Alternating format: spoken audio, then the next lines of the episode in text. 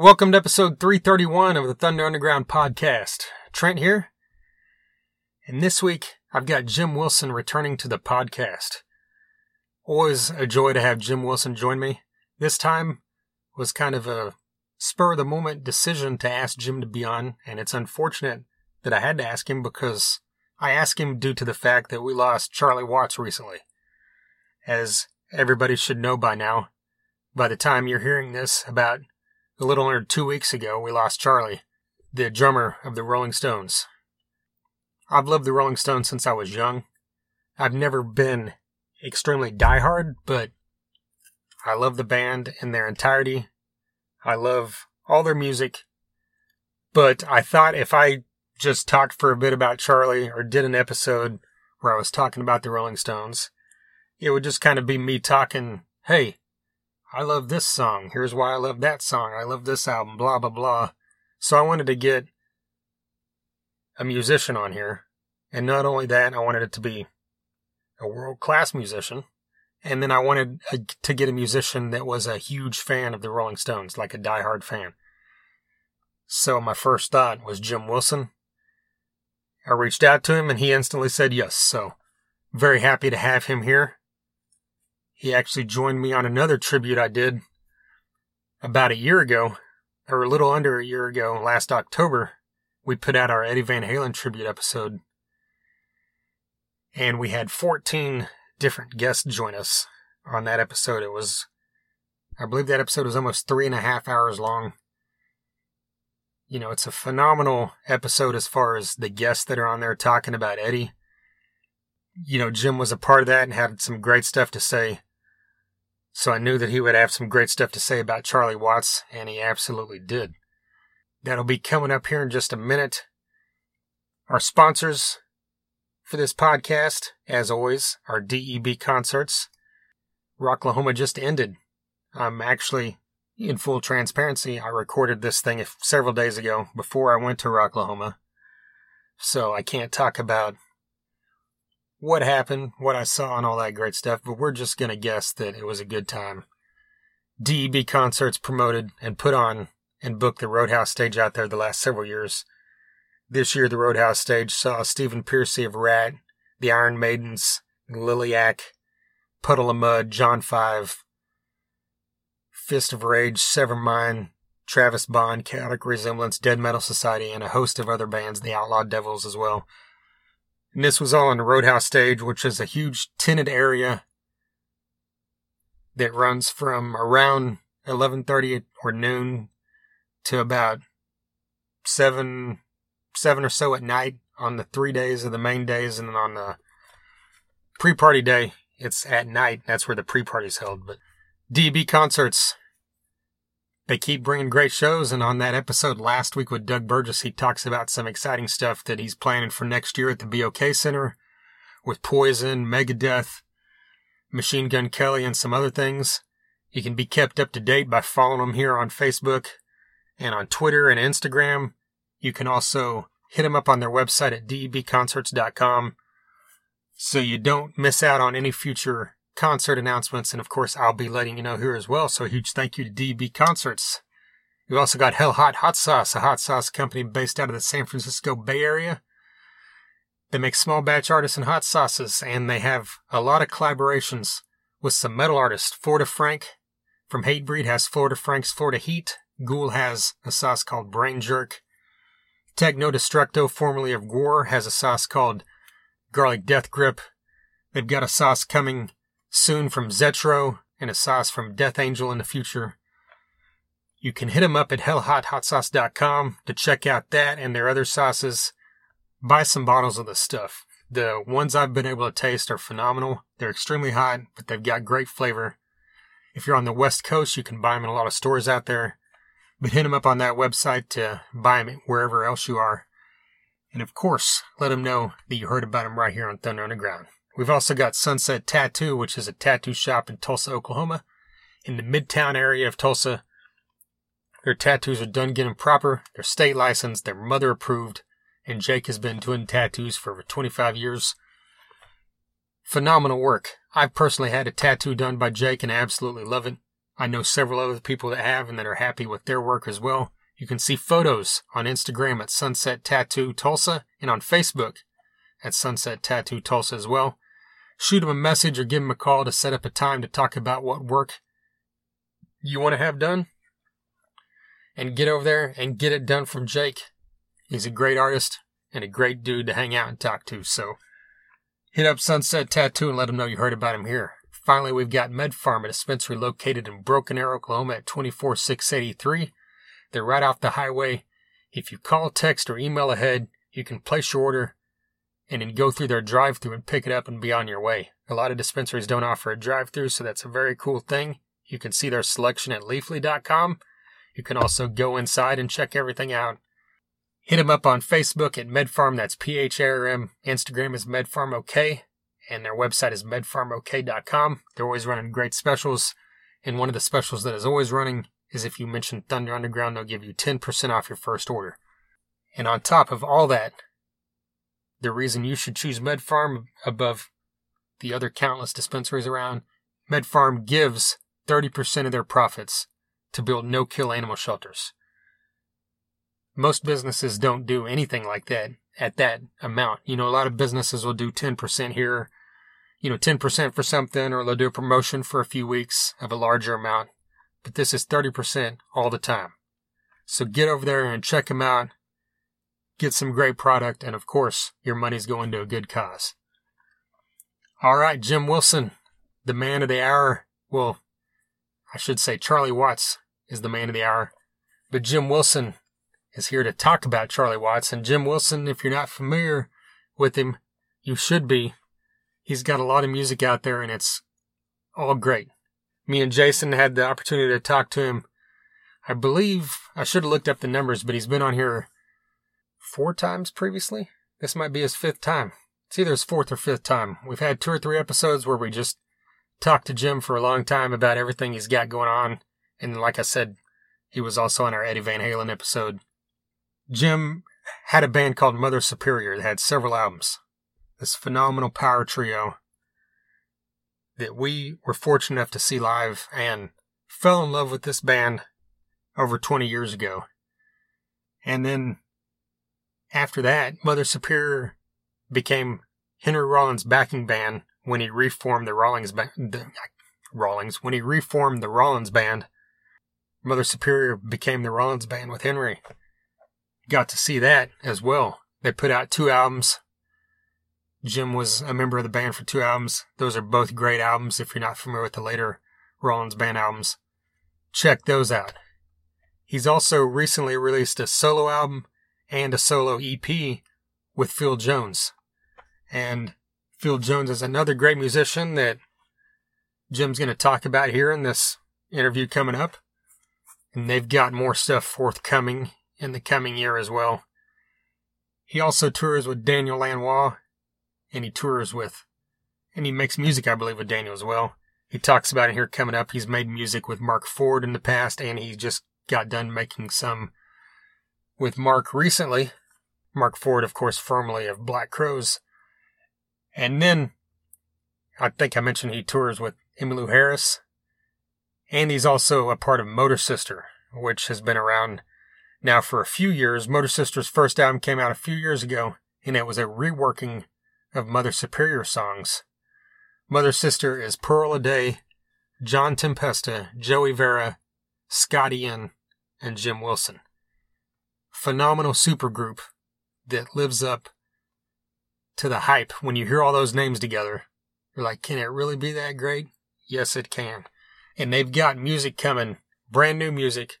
Like I said, that first album was their reimagining of some Mother Superior songs. But this next album is all original material that they all wrote together. So I'm really looking forward to this because Jim Wilson's a phenomenal writer. But then you add in the aspect of Scott Ian and Pearl Aday. You've got John Tempesta and Joey Vera all adding their stamp to this. So that should be coming out early in 2022. He mentions that coming up soon as well. So personal thoughts on the Rolling Stones is you know, there's not much to be said. It's kind of like when we talk about Evan Halen. It's like everybody knows the impact and the greatness of what we lost with that.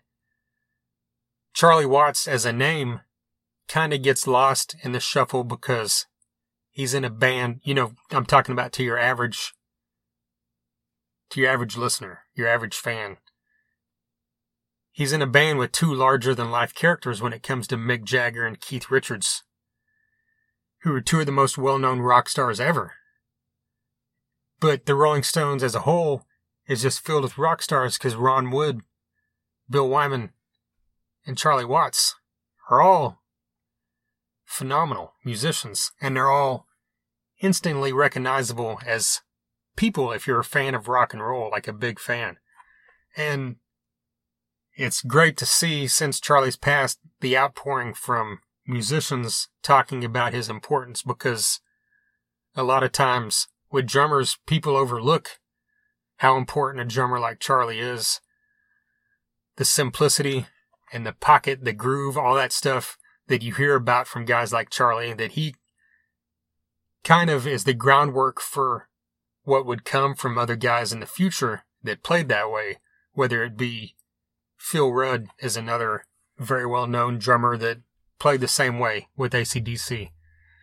Reed Mullin was on this podcast from corrosion and conformity, and he passed away, unfortunately, about a year and a half ago. And he was the same way, in my opinion.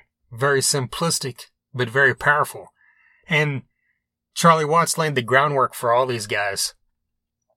And the Stones, you know, there's no need to talk about, like I said, their importance to rock and roll. I wanted to do this episode with Jim because I wanted to celebrate Charlie. Because, like I said, a lot of people, your average listener, when they think of the Stones, they think of Mick or Keith. So I want, I wanted to do this. I wanted to be able to have an episode where we're just talking about Charlie. So with all that being said, let's jump into this. Here's Jim Wilson of Motor Sister.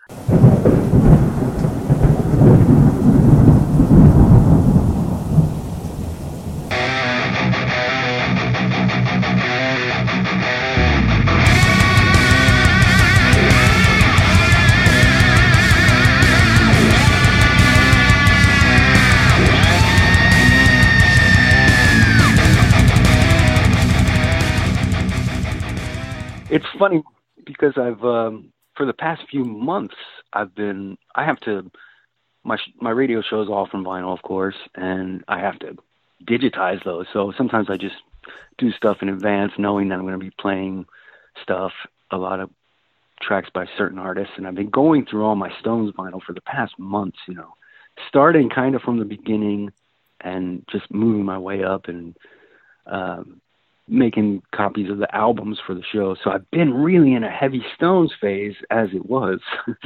and uh so it's been weird since Charlie died because of course I've been playing Rolling Stones, but you know, I have been anyway, so I've just been listening to the ones that I haven't played yet. And that's been fun because uh just played a couple of my favorites. I love the early 80s, late 70s, early 80s, say from Black and Blue to uh Undercover, which you know people are mostly indifferent to, but I love that record.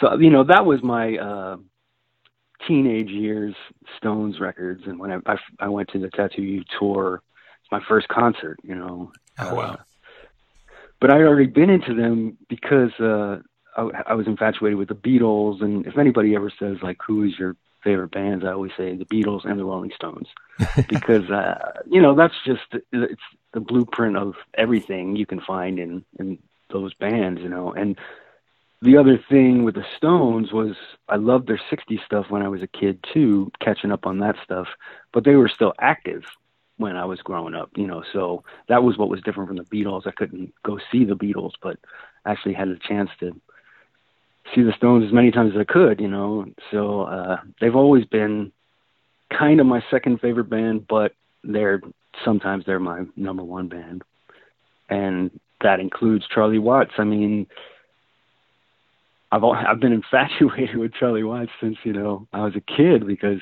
number one he just looks so strange and you know different, and uh, you know I wear jackets all the time because of Charlie Watts. It was you know one day I put on a jacket instead of a rock and roll shirt or whatever, and it was like, oh wow, it's like you know early Stones.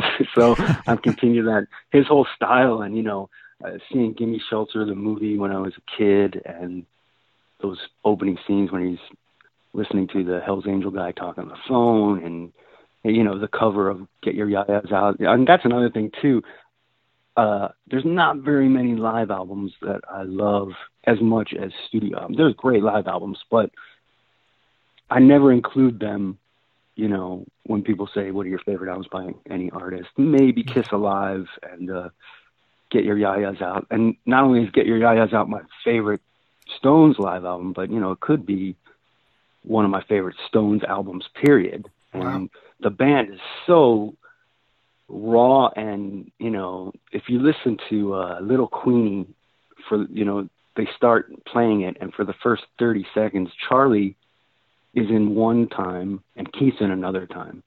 And then somehow when they get to Mick's singing on the verse, they pull it together. It's it's and it sounds great. Like they have a groove going, but they are like totally reverse of you know Charlie's on the one or whatever, and Keith's on the two, however you explain it. But yeah, check out that intro of Little Queenie, and as screwed up as it is, uh, it's one of my favorite moments. You know, and that's what I love about the Stones, and that's why they're so important because they kept that that kind of it doesn't matter as long as we get a groove and keep it together attitude. Um, even when I my first concert, uh, JFK Stadium, 1981, Philadelphia, I was you know just uh, 13 years old, and um, just starting to play guitar with my friends and you know jamming and learning about mistakes and stuff. And then i go to see the stones.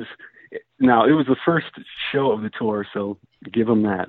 But uh they were screwing up all over the place you know and i was just a kid going wow you know. I guess we don't have to like worry about it that much. And uh they played i have a bootleg of the show now too which is cool because i always relive it but they played let it bleed and I already had that record, and uh, the intro is C, F, and G. So Mick picks up the guitar and keeps going back and forth C, F, C, F, C, F, and they don't know when to kick in because he leaves out the G. so I'm in the audience going, "What's going on?" And then Mick Jagger says, "Hold on, hold on, hold on." he stops the band and then starts over and has that G in there. and you know, I had seen like my dad's local country band play, and uh, and everybody's like, "Oh, you made a mistake," or that kind of stuff. And then it was just a revelation to see the Stones be so loose. right. And, and we do that with Motor Sister now. I mean, you know, whenever we have gigs, me and me and John Tempesta are always saying like, "Keep it loose. It's rock and roll." You know, if if something happens, like we don't, you know, don't over rehearse it. Don't worry about it. If you know, just find each other, and that's that's rock and roll. Because once you get cooking, and uh, they, you know, the Stones. I mean, I mean, how many times have they delivered? You know what I mean? So many tours, and and I can't imagine. Uh, the saddest part about the whole thing to me is not only Charlie passing away, but it's kind of the end of the Stones. I mean, if they choose to go on and they, you know, use Steve Jordan or whoever, it just, you know, without Charlie, it's, just a different drummer. Pardon the pun, you know. Mm. But it just, I don't, I don't.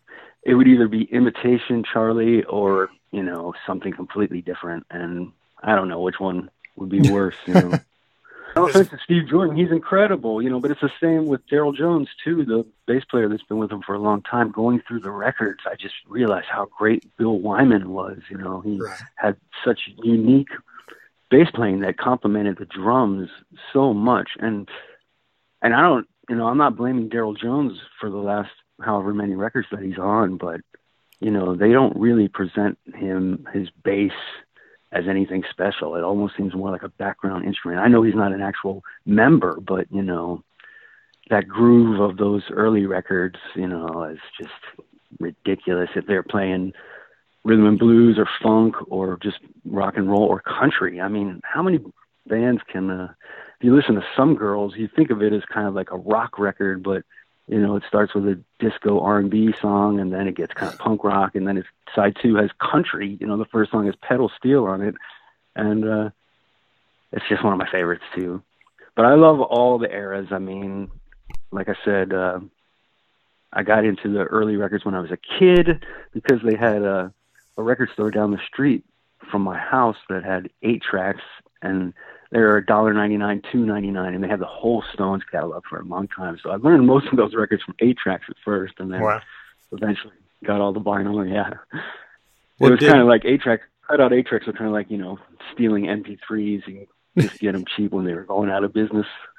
right. Well, I mean, I know you kind of mentioned it with with that his style, but as being a guy that was playing guitar and singing eventually and everything, did you did Charlie have any impact on you as a musician outside of just loving the Stones and the groove?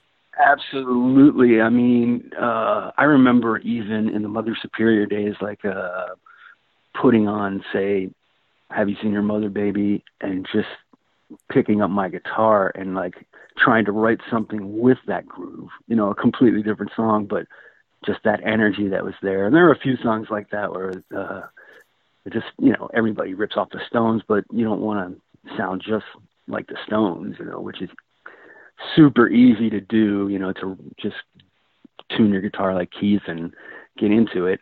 Yeah. But uh, yeah, for sure. I mean, Phil Jones that I've been playing with now is uh, is a very he doesn't play like Charlie, but he's a simple rock and roll drummer, and it's kind of a dream come true, you know, because uh, sometimes when you have a good funky thing on a guitar, all you need is that, you know, a solid, solid back to it. And uh, I feel like that's, you know, that's what Charlie did so well is he just lit those, those riffs and those ideas on fire. I mean, if you listen to uh, "Bitch" from Sticky Fingers, just listen to the first five seconds when they all kick in. It's incredible. Like to be in something. I wouldn't even be surprised if I found out that they were already jamming on it, and then they just cut the beginning of that intro, you know, in the middle of a thing because it's just like they're just right in it, you know. And that's to me, that's Charlie too. Like there's a, there's a few Stone songs that he didn't play on. Uh, Can't always get what you want. That's Jimmy Miller, the producer. Okay. I don't know. they just got into it, and then I heard that Charlie showed up and said, "Yeah, that's fine."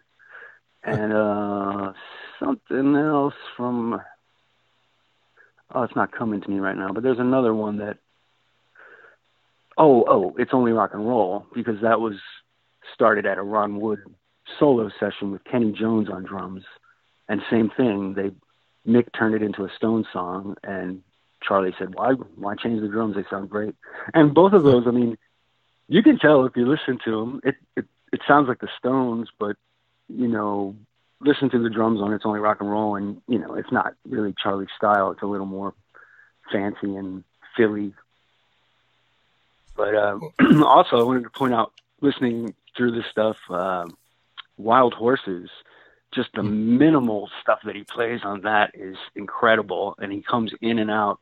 And then I realized, like, when it comes to the guitar solo, he just ducks out, and it just happens with no drums. It's just like acoustic guitar and Mick Taylor soloing over it, and then you know he comes back in like halfway through the next verse, and shit like that too. It's just you know it's very. Um, I could tell there's a lot of intuition on his part, and also just you know, un, he understood their music, and you know he this guy wasn't even really a rock and roll fan, but uh, he realized they had something going, and you know he compared it to hearing early R&B to hearing early jazz, you know, it just connected with him. But it's not like he was going home and putting on Led Zeppelin records or anything, you know.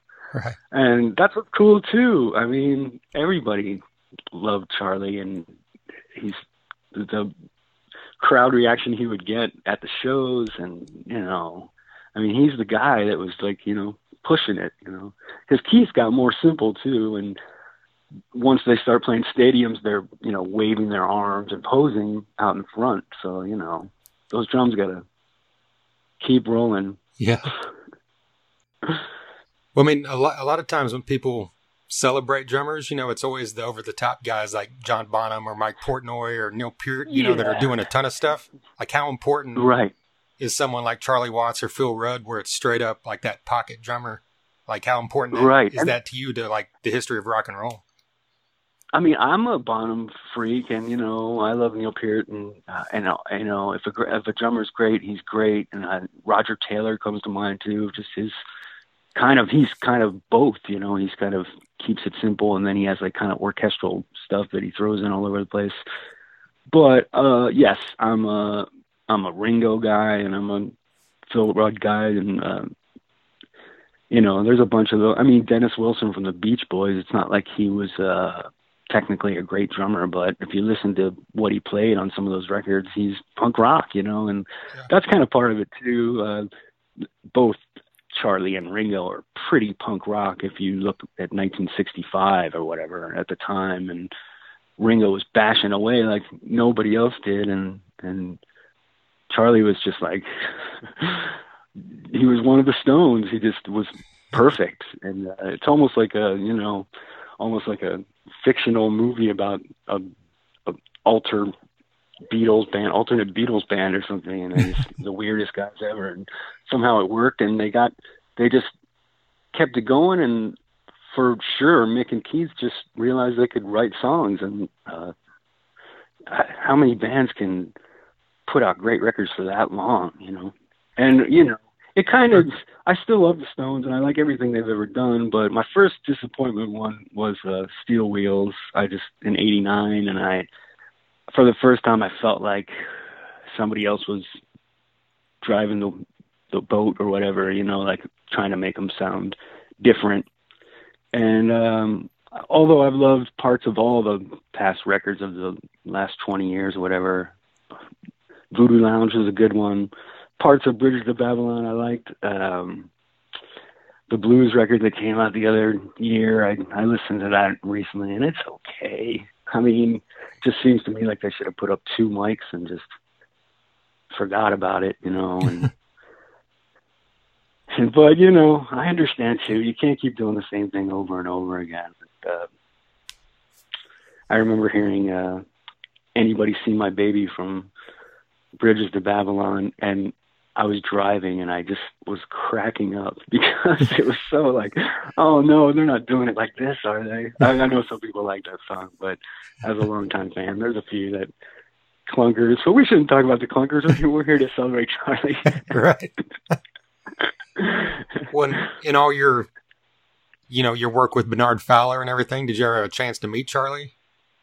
No, I've never met any of the Rolling Stones okay. or any of the Beatles. I, I've that's yeah, it's it's crazy. I've just never uh gotten the chance. And you know, I've been backstage at the their little lounge backstage, but it's not where the, the Stones hang out, you know. And uh it's funny because I've asked a lot of friends recently, um Phil Jones and Daniel Lanois if if they've ever met Charlie and they had neither, you know. So it didn't doesn't seem like the guy that was hanging around much, you know. Right. And they've had he, Phil plays on uh, Bridges to Babylon. He plays percussion on one of the songs, and he said Keith was at the session, but Charlie wasn't there. Okay. I mean, this is kind of a dumb question because I mean we've kind of already, in a way, covered it. But like looking back now that he, you know he's unfortunately gone, how do you think he should be remembered in the pantheon of rock and roll? Like when it comes to just like all time greats or just his impact on on rock and roll in general. Yeah. See, I believe that. I mean, historically, there's no one really more important, and uh, I would put him right up there, even though it would be a a large Mount Rushmore of drummers. Let's say there's, you know, if there's twelve, Charlie's right there with them. Okay. I mean, because uh, you can't. It's so there's so many greats, even like Buddy Rich or you know going back like that. But if we're just talking rock and roll, you still got your Bonhams and your Stewart Copelands, and you know you got to give it up to Alex Van Halen. Even I put him up there too, and you know he would be in good company. I think you know Charlie Watts is. I, I it, it's the first time that I've had a world without him, so it's going to be interesting to see. And through the years, it's always been, oh man, if Mick or Keith passes, that's going to suck. and I never even really thought about Charlie. Didn't even think that you know that would be a, an option or whatever. So I don't know. We're gonna miss him for sure.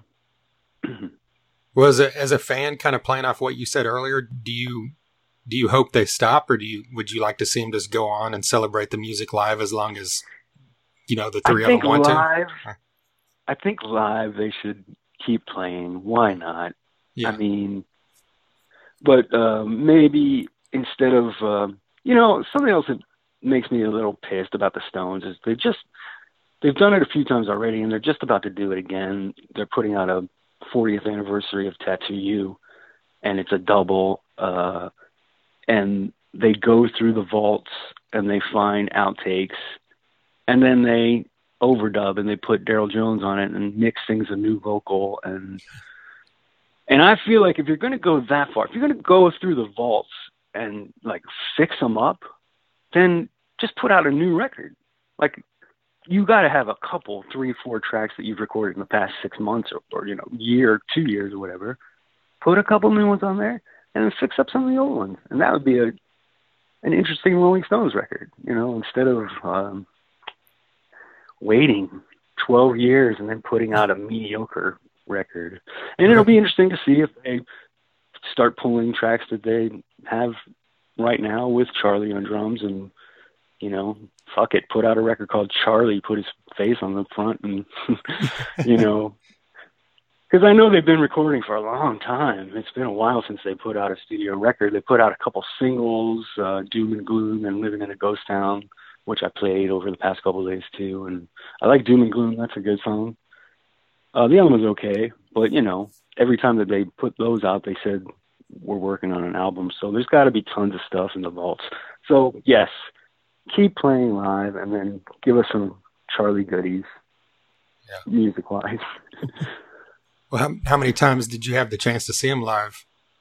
Uh, four. Four, okay. Four times. My favorite was uh, Dodger Stadium, maybe ten years ago, I think maybe more. I can't even. It, it goes so fast. I have the ticket stub somewhere, but uh, it was incredible. Went with Scotty and and Pearl, and um, he had tickets for two. You know when they go out on the uh, the ramp thing and they play in the middle of the stadium. Yeah. Scott got us tickets that were like fourth row in the front for the regular stage, and then when they go to the ramp, we had passes for the ramp. So we're like running down the field to like you know check out the other part of the show, and so that was incredible. And um, saw the 40 Licks tour at the Staples Center, and I had broken up with some girl, and I, it was my birthday, so I paid three hundred dollars to get myself a good ticket Wow. And I got the ticket, and they uh, through Rollins Connection or something, and I went to the Four Seasons Hotel in Beverly Hills, and they had the Stones office, and you know, I gave them three hundred dollars, and they gave me a ticket, and I bought one ticket, and it said row four, and I thought, oh my god, or something like that, row five or something. But I was like, got there, and then I'm I'm like on the side, halfway through the arena, in row five or whatever. And it's like this is three hundred dollars. Wow. but it was a great show. But you know, the Stones was always so hard to when the Stones come to town, it's just the biggest thing, you know. Nothing like a Stones concert.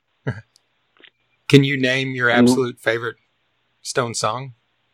Or is it one of those things where it's hard to name a single song? um, Jumping Jack Flash. Uh, that one always does it.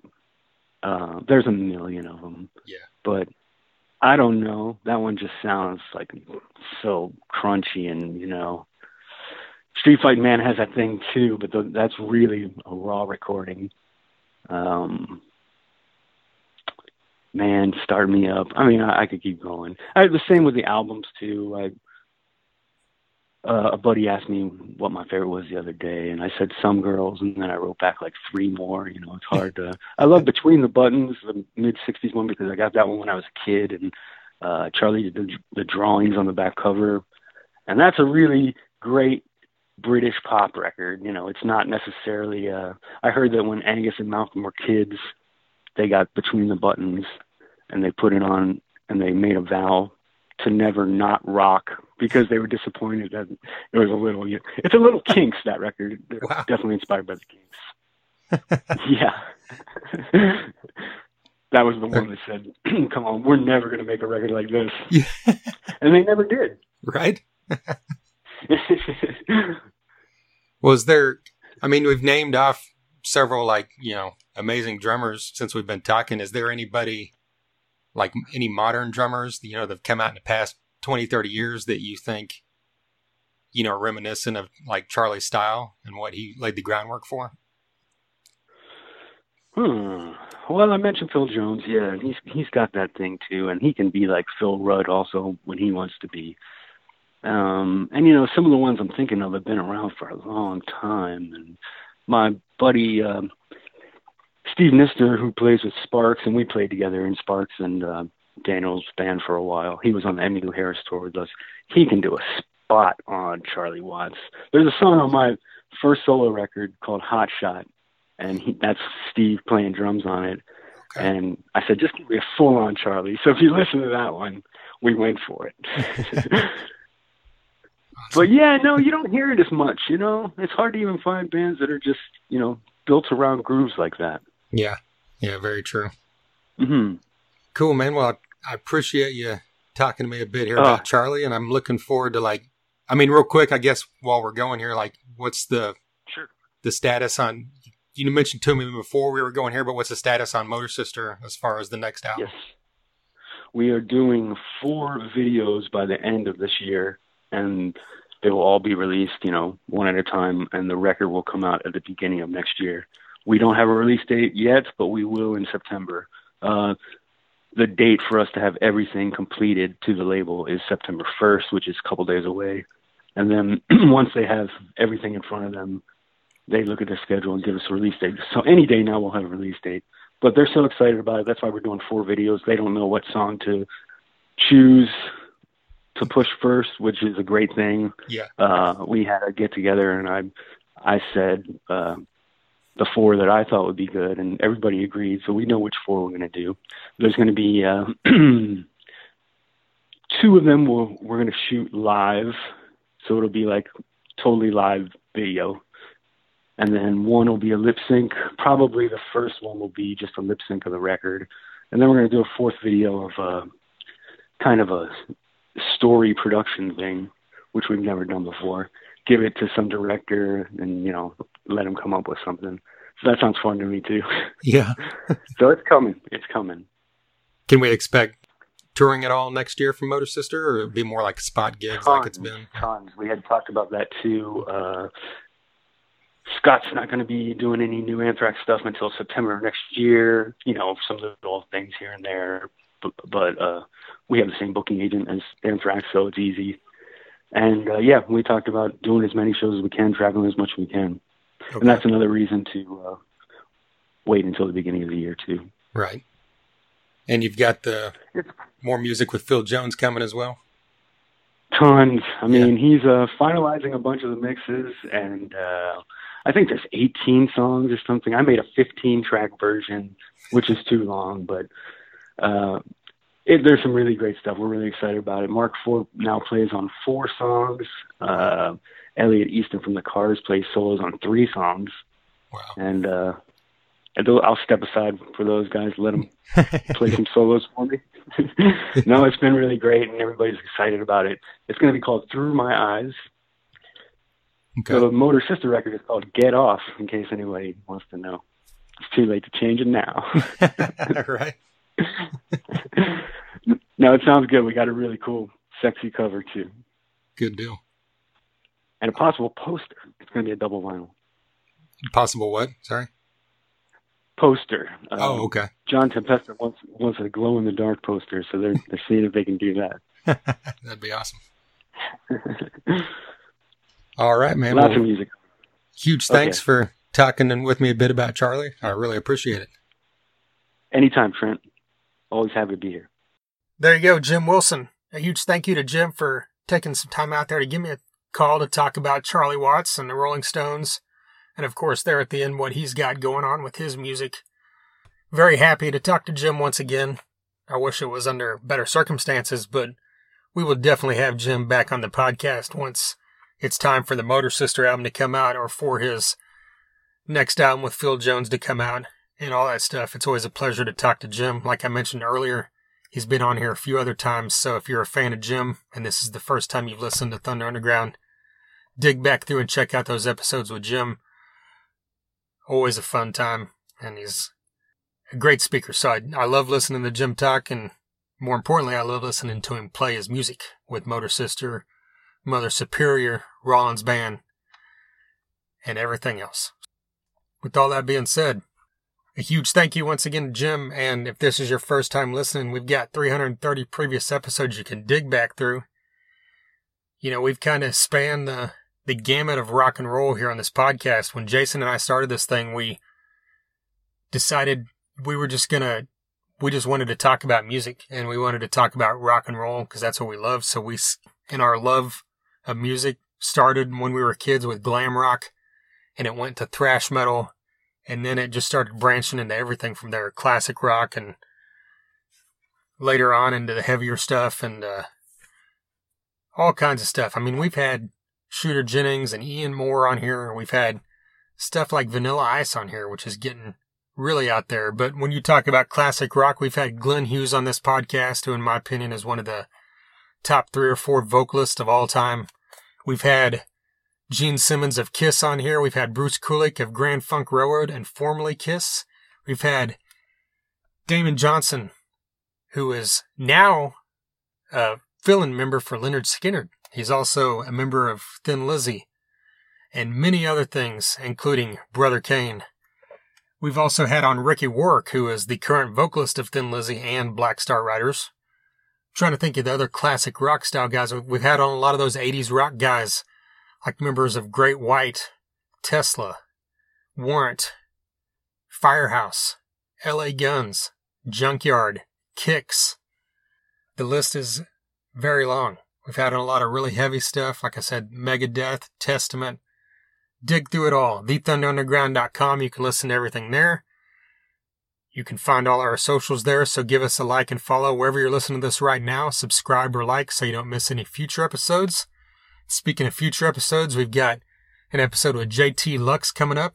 He's another young musician out of California that Frank Hannon is producing. Frank Hannon's been on a roll producing all kinds of great young talent. And JT Lux is no different. He is a great, great musician. We'll be talking to him shortly. We've also got an episode coming up with Tony Cavino of In Theory, who is another great newer band, blues based rock band.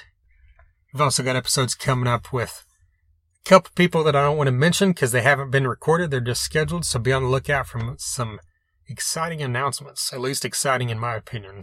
Once again, a huge thank you to Jim Wilson for talking to me about Charlie Watts. Huge thank you to DEB Concerts, Med Pharm, Sunset Tattoo, and Hell Hot Hot Sauce. And until next time. Thunder Underground, y'all.